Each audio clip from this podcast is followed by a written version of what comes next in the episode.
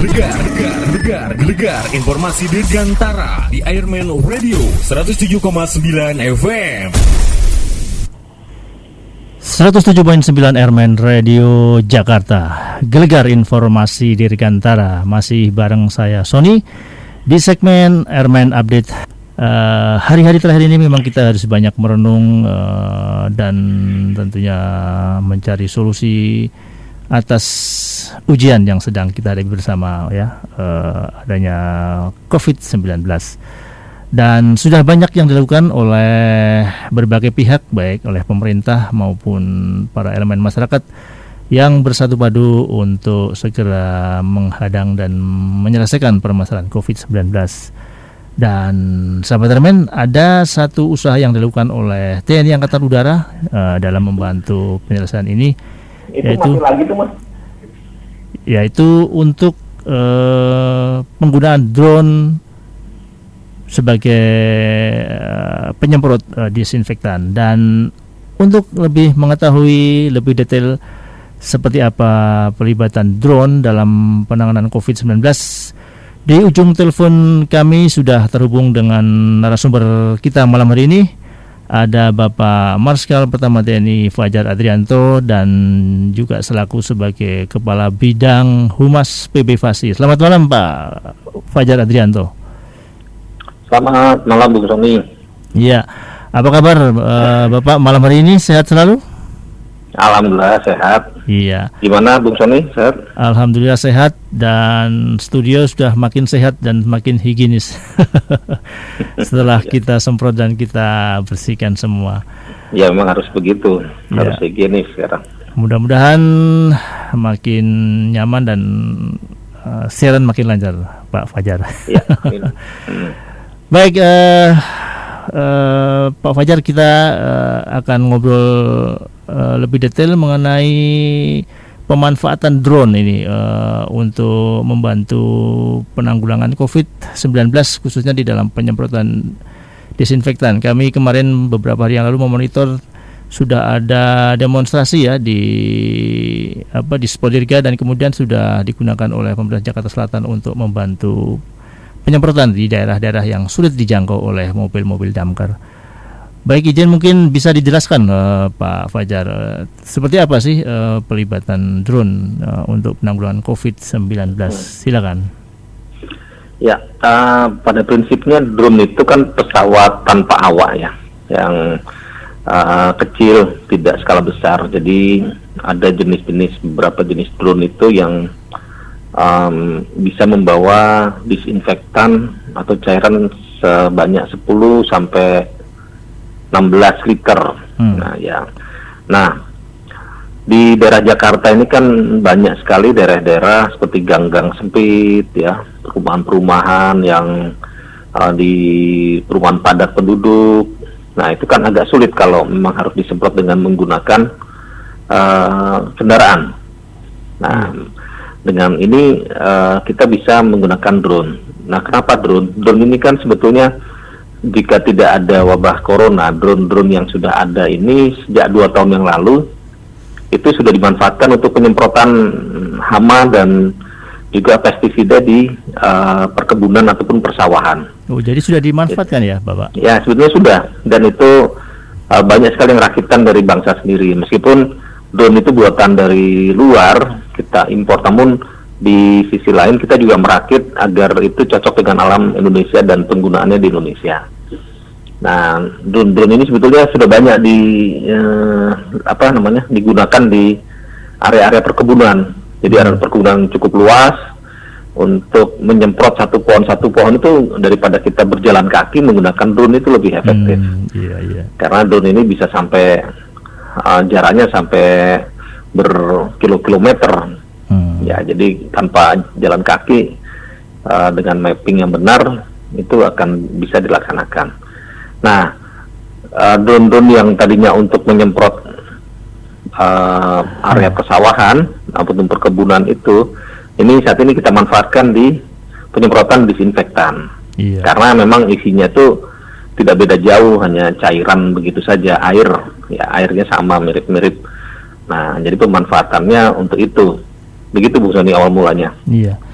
Uh, Bapak mungkin bisa diinformasikan juga sebetulnya uh, awal dari pemikiran untuk penggunaan drone dalam penanganan COVID-19 ini dari ide dari siapa? Apakah dari pemerintah uh, Jakarta waktu itu yang ingin menggunakan atau dari TNI Angkatan Udara atau bagaimana? Uh, sebenarnya ini ide bersama, ide bersama para penggiat drone. Jadi teman-teman di drone itu uh, sangat uh, militan ya. Jadi teman-teman drone itu memang dibina oleh FASI, Federasi Aerosport Indonesia, di mana ketua umumnya adalah Bapak Kepala Staf Angkatan Udara. Salah satu cabangnya itu adalah namanya air modeling. Uh, air modeling itu di bawahnya ada lagi uh, air modeling dan drone. Hmm, nah, para iya. Para pilot-pilot drone ini dibina di FASI. Nah, mereka selalu komunikasi. Dari situ sejak adanya uh, pandemi ini uh, kita sama-sama berpikir gimana ya kalau pakai drone bisa nggak ya? Nah, hmm. apa yang kita bantu dari kita nih orang-orang drone nih. Nah akhirnya di situlah kita berdiskusi bagaimana kalau menggunakan uh, drone penyemprot hama. Jadi itulah yang di di apa cetuskan termasuk juga uh, dari kita ya dari TNI AU dan saya juga sempat mencetuskan itu untuk uh, teman-teman turun penyemprotan uh, disinfektan. Demikian Bu Sani. Ya, uh, Bapak Fajar, ini di media sosial uh, ada beberapa netizen yang waktu sebelum ada demo drone ini memang sudah menyarankan bagaimana kalau angkatan udara menggunakan drone untuk penyemprotan disinfektan. Ya, waktu itu kita jawab uh, ada kemungkinan itu dan tiba-tiba uh, tidak lama kemudian uh, Dispodirga memulai itu dan sebetulnya uh, sejauh apa Pak Fajar uh, tingkat efektivitas penggunaan drone di dalam penyemprotan dis disinfektan ya khususnya di Jakarta ini yang sudah dilakukan. Ya, jadi begini Bung Sani, seperti tadi awal saya bilang bahwa uh, di Jakarta banyak penduduk yang padat, gang-gang sempit dan sulit dijangkau. Nah itulah di situlah sebenarnya uh, tempat drone yang uh, penyemprotan drone yang paling efektif. Hmm. Kalau di jalan raya di area terbuka itu lebih bagus menggunakan kendaraan karena volumenya lebih besar, pakai hmm. mobil damkar atau mobil penyemprot dari uh, Polri itu sambil jalan sambil uh, lewat itu udah sangat efektif. Kalau drone kan hanya 6 liter. Betul. Sampai, uh, 10 liter sampai 15 liter. Jadi kurang efektif kalau pakai drone. Nah, kemarin yang dilaksanakan itu hanya demo, jadi menunjukkan kepada masyarakat ini loh drone ini bisa. Nah, sedangkan masyarakat kalau ada yang terkena di daerahnya pandemi yang sangat daerahnya sangat sulit dijangkau oleh kendaraan, di mana itu gang sempit, nah itu sangat cocok. Kemarin kita sudah gunakan drone hmm. ini untuk di rumahnya Kepala Staf Angkatan Udara, hmm. di mana rumahnya beliau kan uh, agak tinggi dan sulit dijangkau kalau menggunakan penyemprotan biasa. Itu di daerah mana? Ya di, di mana Wijaya rumah dinas di Wijaya. Oh Wisma Angkasa ya. Di Wisma Angkasa. Kita coba uh, demokan di hadapan beliau dan sekaligus disemprot dengan disinfektan. Hmm. Kemudian juga, nah ada misalkan daerah-daerah yang nanti dikatakan parah di mana manusia itu tidak boleh masuk juga gitu. Nah itu menggunakan drone. Jadi begitu. Jadi kalau ada daerah-daerah yang parah, katakan ada satu kampung parah uh, terkena pandemi virus dan uh, diisol diisolasi kampung tersebut dan bahkan tidak boleh menerima orang dari luar, hmm. tidak boleh orang yang di dalam juga tidak boleh keluar. Nah, pakai drone ini cukup efektif karena drone kan bisa dikontrol dari jarak jauh. Iya. Nah, jadi kalau daerah suatu daerah kampung yang sangat uh, rentan, jadi dan padat penduduknya, mobil nggak bisa masuk, Nah di situlah drone sangat efektif. Jadi aman bagi pilotnya dan juga uh, apa bisa masuk drone-nya bisa masuk ke uh, daerah pandemi tersebut. Demikian misalnya. Untuk ini uh, area atau radius yang bisa tercover oleh drone itu berapa luas dan dia mampu terbang untuk berapa lama waktu terbang ya? ya. Ya, uh, drone yang kita punya ini kan jenis uh, ada Agra ya, jenis Agra dan ada beberapa jenis yang lain. Umumnya sama sama rata-rata mereka bisa terbang selama 20 atau 25 menit. Ya, itu udah jauh 24 20 menit itu 20, udah jauh. 20 Karena 5 iya. menit itu udah, udah cukup jauh. Dan daerah jangkauannya bisa sampai 7 km. Oh, luas juga ya, 5 Pak. sampai ya? 7 km 7 ya. Nah, drone ini juga sudah punya digital mapping. Jadi Hmm. bisa bergerak dengan menggunakan koordinat. Kalau di suatu daerah yang jauh di luar pandangan mata, tapi kita punya eh, da- punya koordinatnya itu bisa bisa Hmm. di karena kan kalau drone lebih dari 500 meter atau lebih dari satu kilo kan hilang dari pandangan mata Iya. ya kan? Nah, dia bisa menggunakan uh, secara digital mapping dan nanti drone tersebut akan kembali sendiri ke Hmm. awal tempat awal. Ke home base-nya, iya. Ya, ya cukup canggih sebetulnya. Oh iya, luar biasa ya Pak ya, Iya, sebenarnya begitu. efektif sekali. Teknologi ini sangat bagus dan sudah digunakan sebetulnya untuk Hmm. penyemprotan di Hmm. apa perkebunan dan di luar khususnya perkebunan yang di luar Jawa itu karena yang kebunnya luas-luas itu kan orang kalau Jalan. kaki Lumayan jauh, juga. lumayan mobil mau masuk mungkin Nggak kurang bisa, bisa, ya. karena kontur tanahnya eh, ini apa namanya berbukit-bukit atau terjal sehingga mobil sulit masuk nah pakai drone ini yang sangat efektif Sejauh ini eh, pihak-pihak mana saja yang sudah meminta atau sudah memanfaatkan eh, drone ini sebagai penyemprotan disinfektan di khususnya di Jakarta, Bapak? Hmm. Kalau Jakarta, saya kira eh, pemerintah sudah banyak di beberapa tempat ya menggunakan drone. Kemudian eh, rumah kepala staf tadi yang saya bilang, Iya. Rumah angkatan udara juga sudah menggunakan drone. Ada beberapa rumah-rumah pun di, menggunakan drone. Bahkan ada yang mandiri. Jadi teman-teman drone ini memang ada di daerah, Hmm. Uh, terus RT RW sekitarnya itu ada yang minta nah mereka bekerja sendiri dan uh, tidak di ini ya tidak dipungut bayaran Hmm, yang gratis. penting ada cairan disinfektan sama uh, apa namanya uh, alat listrik atau colokan listrik untuk ngecas nah itu udah udah udah bisa dilakukan. Jadi itu saja. Jadi Iya. uh, sangat membantu teman-teman drone ini uh, yang di bawah binaan Fasi. Ini ada beberapa beberapa anu namanya apa, beberapa klub? Komunitas, ya, beberapa ya. klub komunitas. Ya, dari APDI juga ada dari macam-macam lah Hmm. uh, komunitas. Itu yang di Jakarta. Nah yang di luar Jakarta juga ada. Oh ada juga. Di daerah ada ya Mbak ya? ada di daerah kemarin kita coba di uh, Makassar ya Hmm. kemudian di Surabaya Ibu Risma sudah pakai drone Mas. Oh iya Ya, Surabaya. Bu Risma kan sudah menggunakan drone di beberapa daerah yang agak sempit-sempit itu tadi saya bilang uh, Hmm. sulit dimasukin oleh kendaraan, beliau menggunakan drone. Kemudian kemarin di pesantren di Solo, Solo. Nah, itu juga.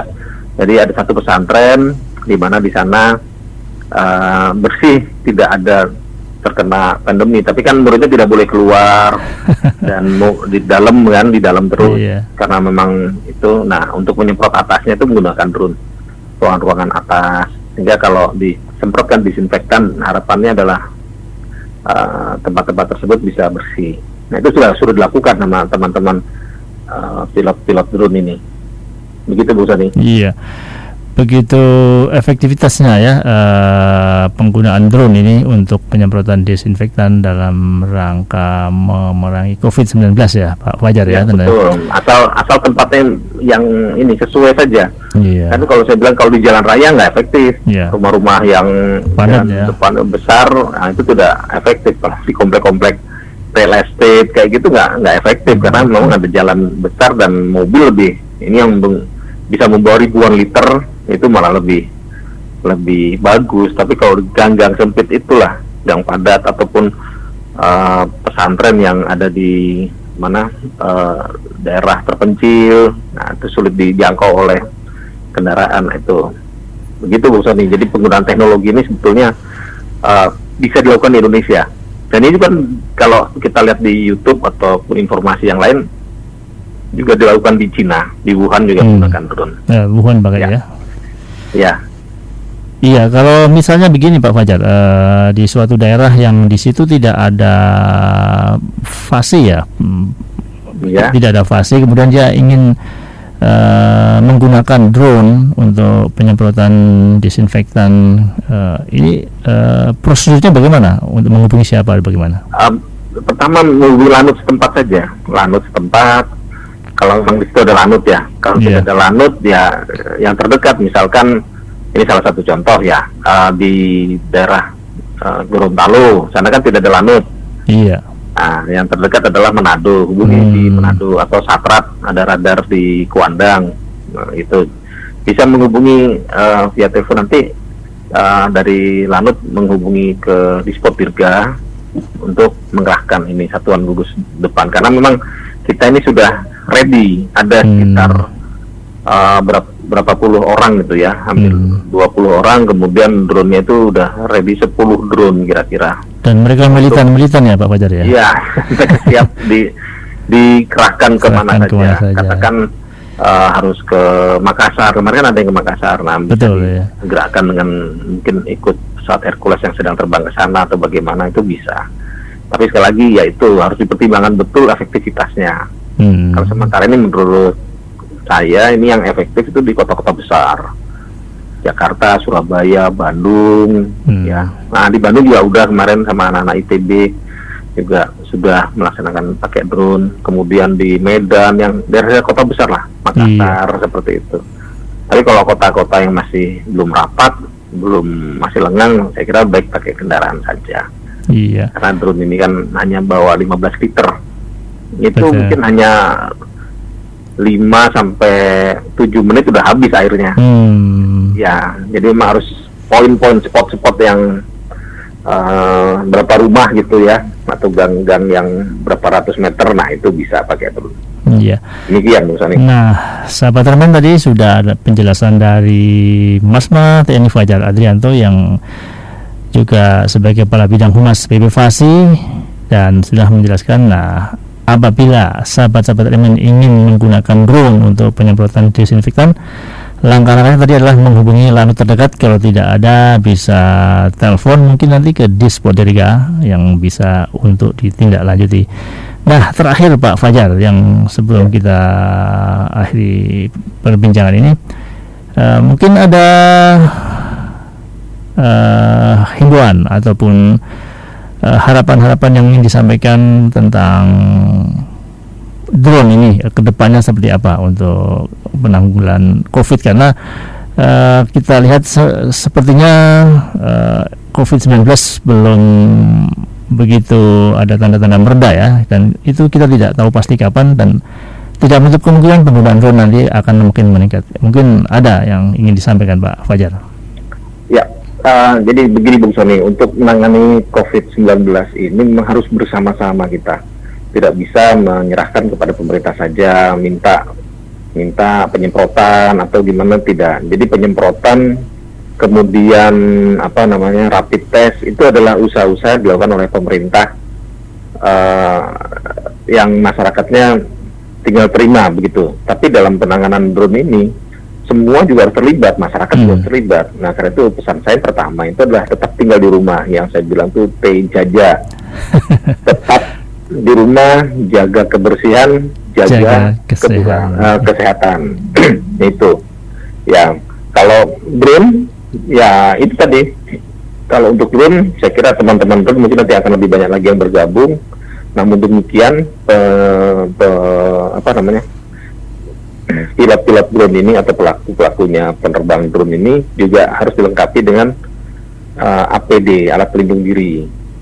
Kalau memang itu di udara luar mungkin cukup dengan uh, ini apa namanya masker dan sarung tangan ya yang kira-kira uh, aman. Tapi kalau sudah masuk ke daerah yang pandemi yang parah, berarti dia harus APD yang lengkap, baju-bajunya lengkap. Nah untuk komunitas drone ini saya berpesan bahwa memang drone-drone yang ada di Indonesia ini sudah cukup banyak dan Hmm. banyak pula yang digunakan untuk pertanian. Nah, saya menghimbau para penerbang pilot-pilot drone seluruh Indonesia ya siap-siap kalau memang harus bertugas. Nanti tentunya uh, akan berhubungan langsung dengan uh, dinas ini potensi dari uh, Gantara ya. potensi dari Gantara. Dalam hal ini Marsikal pertama Basuki Rahmat sebagai Kadis Potirga atau bisa juga menghubungi BPBD setempat Hmm. ya BPBD karena kan yang sebagai ujung tombak penanganan COVID ini gugus tugasnya kan ada di BNPB Betul. BNPB nah BNPB menggandeng dengan TNI TNI dan Polri nah di situlah bisa kita koordinasikan ya untuk penggunaan drone ini. Jadi siapa pun bisa untuk melaksanakan penyemprotan. Bahkan yang tadi saya bilang ada RT RT RW sendiri secara mandiri itu manggil temennya kan hmm. mungkin sudah kenal gitu. Betul. Pak ini Pak, tolong dong di sini ada drone lah. Mereka sudah berkoordinasi sendiri. Yang tidak masalah seperti itu. Yang penting uh, pilot drone ini lapor ke Fasi bahwa saya akan menyemprot daerah sini sehingga akan uh, aman dari sisi penerbangan. Tetap mereka akan lapor. Nah, itu jadi begitu Bung Sony. Yang iya. pertama harus kita sama-sama, sama-sama. Tidak bisa kita hanya uh, ah drone aja manggil drone biar bisa enggak. Kita dulu, kita dulu harus di rumah, harus jaga kesehatan, jaga kebersihan. Nah, baru kalau masih mengkhawatirkan karena daerahnya ini banyak sekali orang berlalu lalang di gang-gang sempit itu mungkin banyak yang jualan atau segala macam. Nah, baru butuh drone, baru iya. kita nanti akan disinfektan daerah situ. Demikian, Bung Sony. Iya, baik. Terima kasih untuk Bapak Fajar Adrianto dan mudah-mudahan teman-teman dari komunitas drone, pilot-pilot drone ada yang mendengarkan Airman Radio. Dan saatnya sekarang kita semua uh, memberikan sumbangsih untuk masyarakat Indonesia yang lebih sehat dari COVID-19. Baik, terima kasih untuk Bapak Mas Mateni Fajar Adrianto, Kepala Bidang Humas PB Fasi yang telah bergabung bersama Radio di malam hari ini. Dan mudah-mudahan Bapak senantiasa diberikan kesehatan dan keberkahan. Amin. Sukses selalu Terima untuk kasih, Pak Fajar. Ya. Selamat malam. Selamat malam. Sahabat teman, tadi narasumber kita malam hari ini ada Mas Mateni Fajar Adrianto yang juga sebagai Kepala Bidang Humas PB yang telah uh, memberikan informasi mengenai penggunaan drone untuk penyemprotan disinfektan penanggulangan COVID-19. Semoga bermanfaat dan tetap semangat di dalam mengisi hari-hari tinggal di rumah.